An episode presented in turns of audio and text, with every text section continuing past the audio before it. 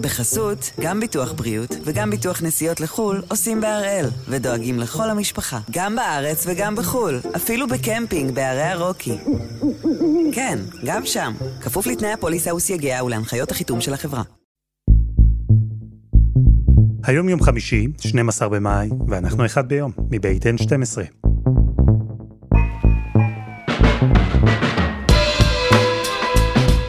אני אלעד שמחיוף ואנחנו כאן כדי להבין טוב יותר מה קורה סביבנו, סיפור אחד ביום, כל יום.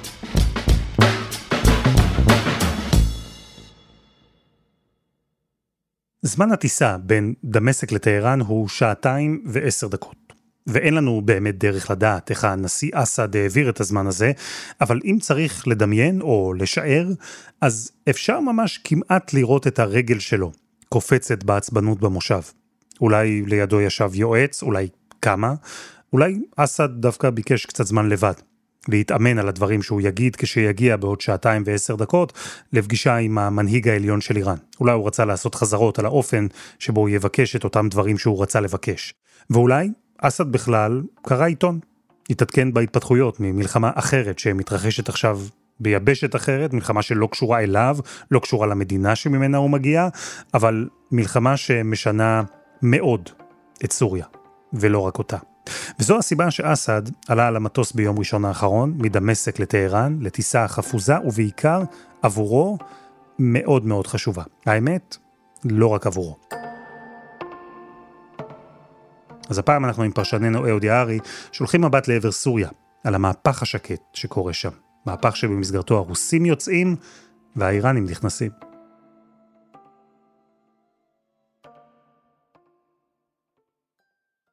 אהוד, שלום.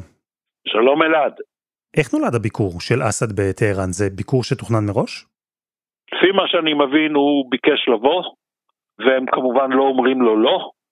זה היה ביקור אה, חפוז שלא הודיעו עליו מראש, אבל הביקור הזה היה דחוף, הכרחי מבחינתו, בהתראה מאוד קצרה. עכשיו, אסד זוכה לפגישה עם המנהיג העליון חמינאי, שלא נפגש אה, בדרך כלל עם כל אה, אישיות זרה, רמת דרג ככל שתהיה, שבאה לטהרן, אבל את הביזנס הוא עושה מול המפקדים של משמרות המהפכה, מכיוון שהוא היה רוצה להגיע להבנות עם האיראנים, איך הם בדיוק אה, מתנהגים עכשיו, כשהרוסים מפנים חלק ניכר מהמאחזים הצבאיים שהם החזיקו במקומות שונים בסוריה. יש פה מצב חדש. זאת אומרת, אוקראינה מייצרת מצב חדש בסוריה, שיש לו משמעויות, אני אומר בעדינות, מרחיקות לכת, גם מבחינת ישראל. מה אסד ביקש? למה בעצם הוא הגיע לשם? הוא ביקש מהם אה, עזרה כלכלית. תשמע, איראן מדינה שמשועבדת לסנקציות קשות, גם היום, אם כי האמריקאים קצת מקילים ראש בעניינים האלה, מאז נכנס אה, ממשל ביידן אה, לתפקיד, אבל הוא מבקש עזרה, הוא רוצה סיוע של הבנקים האיראניים, אה, הוא רוצה יותר הזרמה של נפט שיגיע אליו, הוא רוצה פיתוח כלכלי, כל מיני פרויקטים שהם ינסו להרים לו, והם עושים פה ושם. כלומר, אסד ביקש מהאיראנים להציל אותו. למה דווקא הם? למה דווקא עכשיו? מפני שברור לו עכשיו שרוסיה, הראש שלה לא במה אה, שהיה עד עכשיו, או מה שהיה עד לפני המלחמה באוקראינה, רוסיה כעת לא עסוקה בהתכתשות עם האיראנים מי יחתוך לעצמו נתחים יותר שמנמנים מהעוגה הרזה של הכלכלה הסורית. זה היה נכון עד שפוטין תקף באוקראינה. אז פוטין מאבד עניין בסוריה, וזה די ברור, כי הראש שלו, ואולי בעיקר הצבא שלו, עסוקים עכשיו מאוד באוקראינה. אבל אהוד, אני רוצה לחזור איתך אחורה, לא הרבה אחורה, לתקופה שבה סוריה כן עניינה מאוד את פוטין. למה בכלל הרוסים הגיעו לשם? מה להם ולמלחמת האזרחים בסוריה? המחשבה של הרוסים בספטמבר 2015 בא קאסם סלימני, כן, מפקד אה, גיס אל-קודס של משמרות המהפכה המפורסם, שטראמפ חיסל, בקיץ 2015 הוא בא לפוטין, לקרמלין, ומבקש ממנו בוא תכניס אתה קצת חיל אוויר ואנחנו ניתן את התמיכה הקרקעית, נציל את אסד ביחד, זה חשוב גם, גם לנו האיראנים וגם לכם הרוסים. ופוטין עושה את החשבון שיחסית בהשקעה קטנה, אתה יודע מה, בשיא אולי היה שם בין 30 ל-40 מטוסים. בהשקעה קטנה הוא מציל את אסד, בעצם הופך את סוריה למדינת חסות שלו, וממנה מקרין כוח על המזרח התיכון, על טורקיה מדרום וכולי. עכשיו, אם יש אה, אה, הזדמנויות גם לרווחים בסוריה, למשל הנפט של סוריה, שזה לא כמויות ענק, אבל יש שם נפט. פוטין רוצה בו, אבל פוטין בא כדי לייצר את התדמית של המעצמה, שיודעת להגן על הידידים שלה, לבוא לעזרתם בעת צרה שלא כמו ארצות הברית, אבל יש גבול כמה האינטרס שלו בסוריה הוא אמיתי. אמרת השקעה קטנה מצידו. מה זה אומר בפועל? כמה כוחות פוטין העביר לסוריה? אנחנו צריכים להבהיר, אלעד, ברשותך, מה זה ההיערכות הרוסית בסוריה. הרוסים לא החזיקו כוחות בסוריה. החזיקו שם כמה גדודים של אה, משטרה צבאית, בעיקר אה, עם אה, חיילים מוסלמים מצ'צ'ניה, מאינגושטיה, דגסטן כאלה, אבל הם בסוריה עשו סבבים, כל הטייסים הרוסיים, או כמעט כל הטייסים הרוסיים שמפציצים עכשיו באוקראינה, עשו סבב של כמה חודשים בסוריה. כמעט כל הגנרלים של כוחות הקרקע ההתקפיים הרוסיים עשו סבבים בסוריה.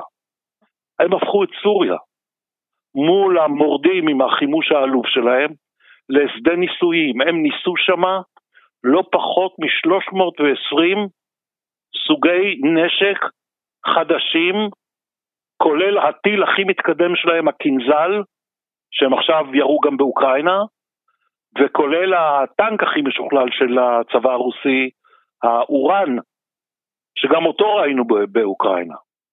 והאיראנים, הם הרי יזמו את השותפות הזו עם הרוסים, הם קראו לפוטין לצרף את חיל האוויר וחיל הים שלו, להביא את הגנרלים שלו לסוריה. איך עבדה הדינמיקה בשטח בין הרוסים לבין האיראנים? בין הרוסים והאיראנים בסוריה הייתה רמה גבוהה של שותפות ותיאום בצד הצבאי, אה, רמה גבוהה של חיכוך והתחרות בצד הכלכלי, והרוסים ניסו ככל יכולתם להגביל את ההשתלטות האיראנית על משטר אסד. הרוסים היו כל הזמן במין תערובת כזאת, דביקה ובעייתית של שותפות אדוקה והתחרות, אבל בלי להגיע לידי התנגשות. הרוסים היו כל הזמן, וגם עכשיו, ערים לעובדה שהם לא משקיעים כוחות קרקע בסוריה, רק באוויר, ולכן הם נזקקו לאיראנים, אבל רצו להגביל אותם. אחת הדרכים שהם עשו את זה, זה ההבנות שפוטין עשה עם ישראל, שהוא, מרכאות מרכאות, מרשה לחיל האוויר, ולא מעט פעמים זה לא רק חיל האוויר, לתקוף מטרות איראניות בסוריה. והאיראנים אפילו לא מעיזים למחות על זה. הם פשוט הכריחו את אסד ואת האיראנים להימנע מכל מילת ביקורת. אין, פשוט לא קיים יותר. הם בעניין הזה יצרו את הכללים והם מכריחים גם את האיראנים וגם את אסד לציית להם. אז הרוסים בעצם שיחקו כאן משחק כפול. הם אה, השתמשו באיראנים כשהיה להם נוח, במיליציות האיראניות על הקרקע, אבל במקביל הם אפשרו גם לישראל לתקוף את האיראנים, כי בסוף הם לא רצו איראן חזקה מדי בסוריה. ואהוד, אני מניח שהאיראנים לא מאוד אהבו את זה, או בכלל לא אהבו שהרוסים, גם אם כמו שאמרת בנימוס, אומרים להם מה מותר ומה אסור להם לעשות שם בסוריה. בוודאי, אבל הם לא יכולים לוותר על רוסיה, וגם אסד לא רוצה לוותר על... Uh... רוסיה. אז הרוסים אמנם לא הכניסו לסוריה כוחות גדולים או המון כלי מלחמה כבדים, הצבא הרוסי בסוריה הוא רחוק מאוד מזה שאנחנו רואים בחודשיים האחרונים באוקראינה, לפחות במספרים שלו. אבל אפילו הנוכחות המינורית הזו הספיקה כדי להפוך את פוטין לבעל הבית של סוריה. האיש שדרכו הכל עובר, מהשלטון של אסד, הנוכחות האיראנית, וכן, גם התקיפות של ישראל. ועכשיו, בעל הבית הזה יוצא משם. אבל קודם חסות אחת, וממש מיד חוזרים.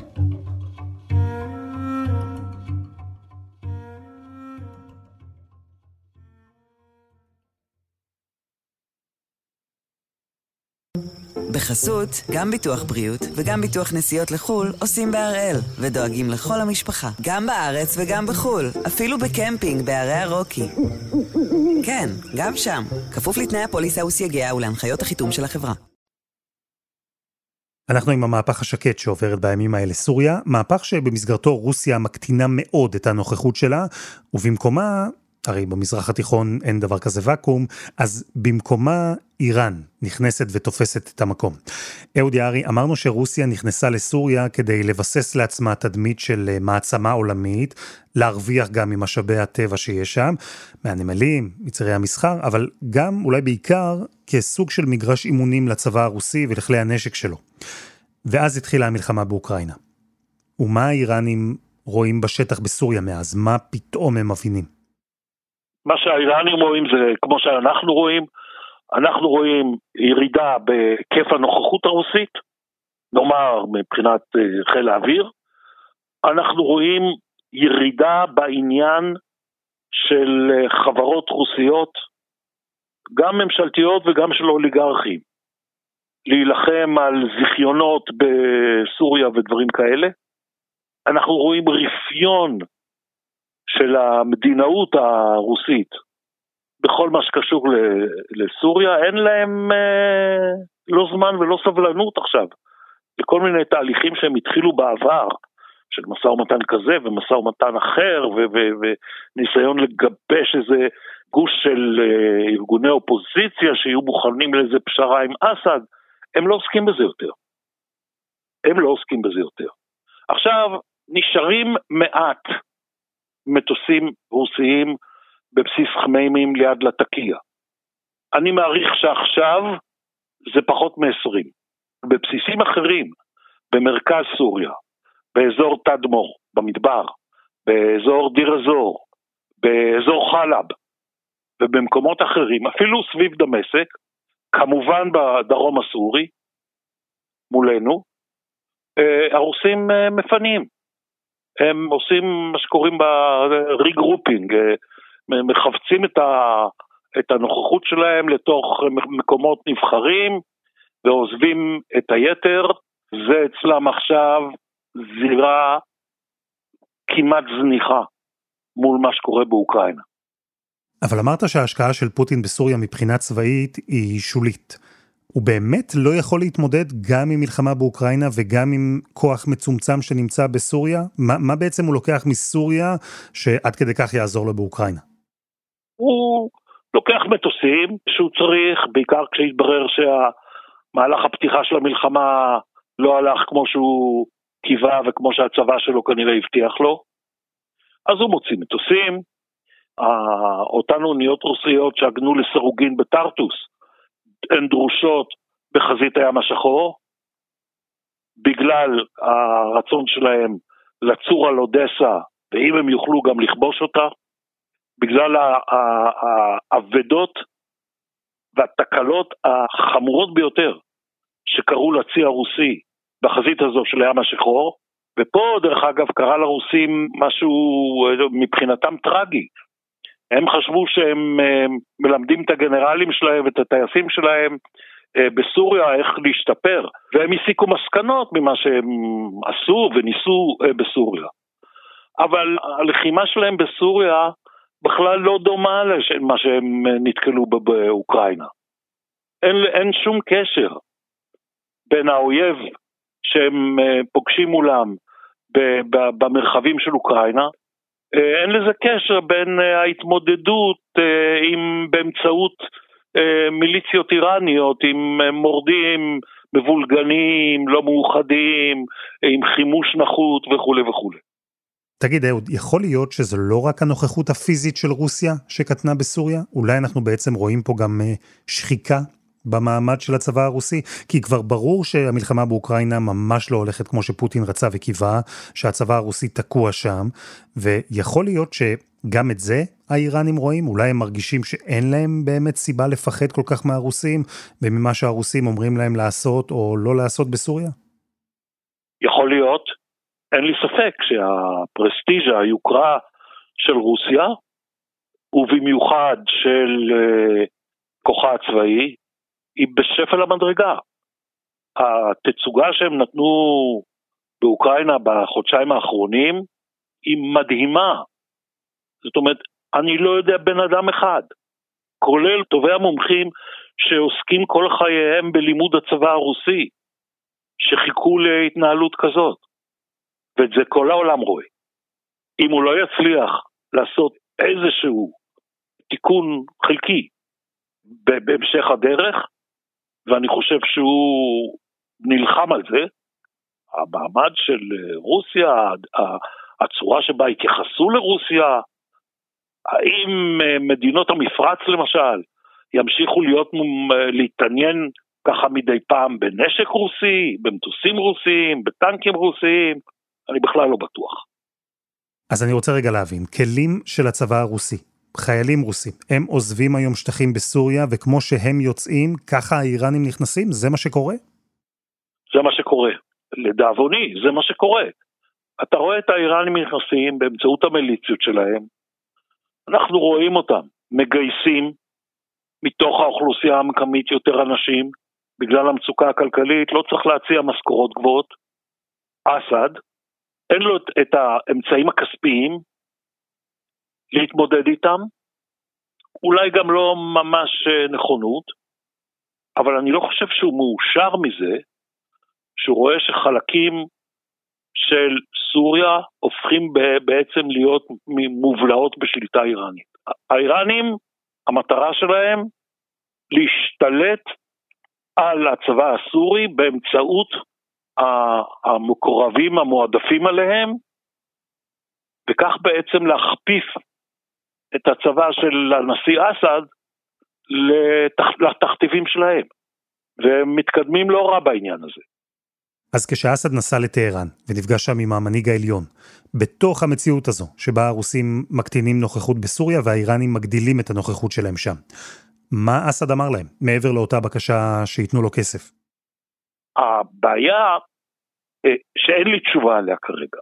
האם אה, אסד אה, אומר לאיראנים, חבריי, אל תנצלו את זה שהרוסים מפנים בסיסים כדי להתנפל מיד ולתפוס אותם, מכיוון שכך אתם עלולים להזמין תקיפות ישראליות. רבות יותר ממה שראינו עד עכשיו, ואולי קטלניות יותר, מאשר כשהאיראנים ישבו, נאמר, יש בסיסים שהאיראנים ישבו לא רחוק מהרוסים, בכוונה, כדי uh, להישמר. או שהוא אמר, בסדר, עכשיו בואו נתאם איך זה קורה ו... ולאיפה זה הולך, כאשר גם הוא יודע, מה שאנחנו יודעים, שהאיראנים לא סופרים אותו בסוף. הם בסוף עושים בסוריה מה שהם רוצים, הם לא מחכים שיהיה אישור של אסד להעביר משלוח טילים או להציב איזה סוללה של אה, טילים נגד מטוסים. ומה המטרה בסוף? כל הדבר הזה רק כדי להגיע ממש לדלת של ישראל? תשמע, אין אף מנהיג ערבי.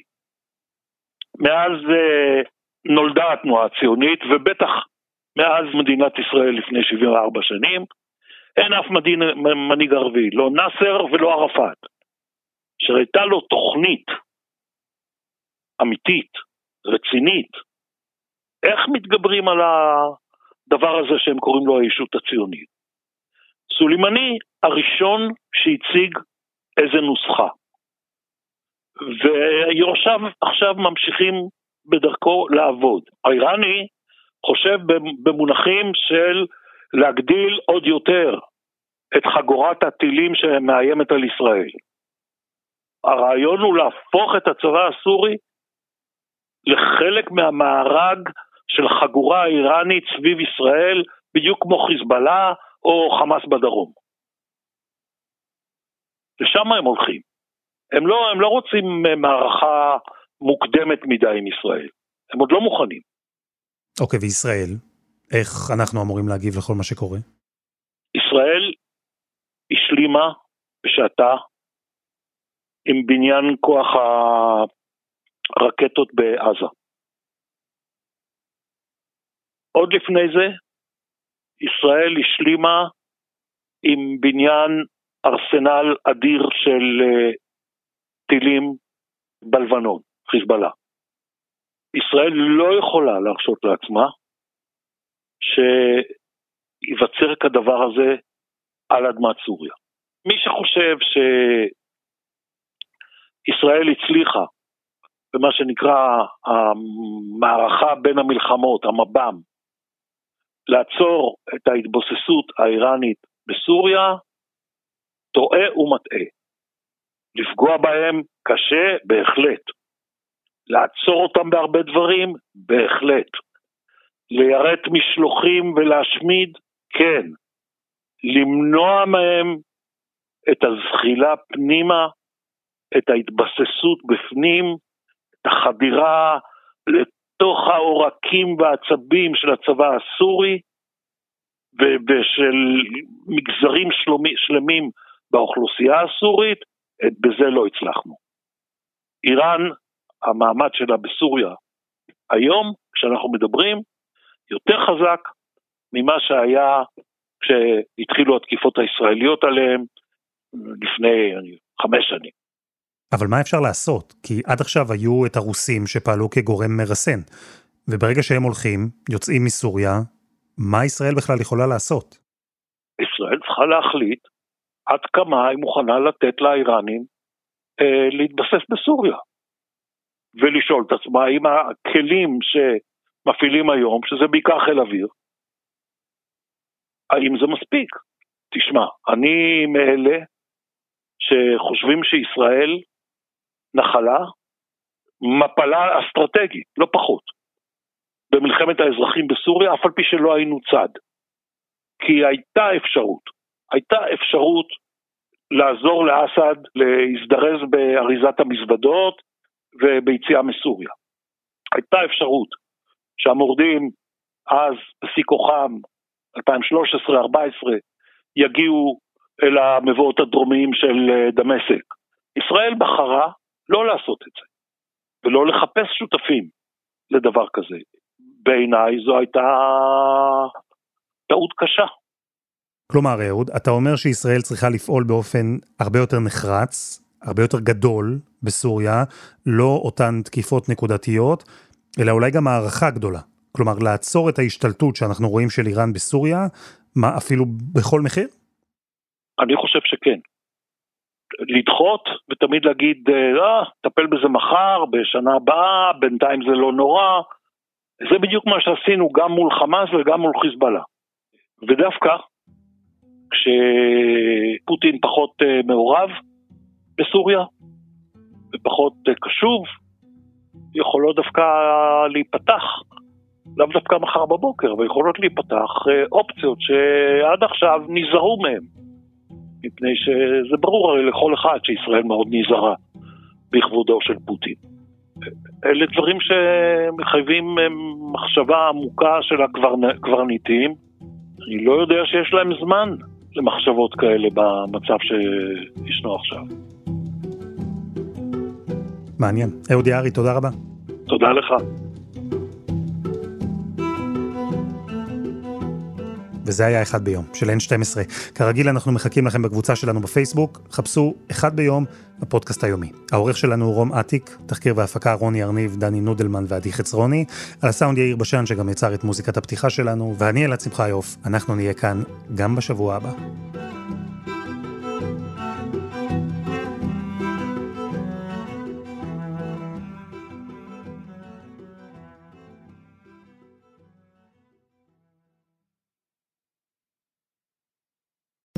בחסות, גם ביטוח בריאות וגם ביטוח נסיעות לחו"ל עושים בהראל, ודואגים לכל המשפחה, גם בארץ וגם בחו"ל, אפילו בקמפינג בערי הרוקי.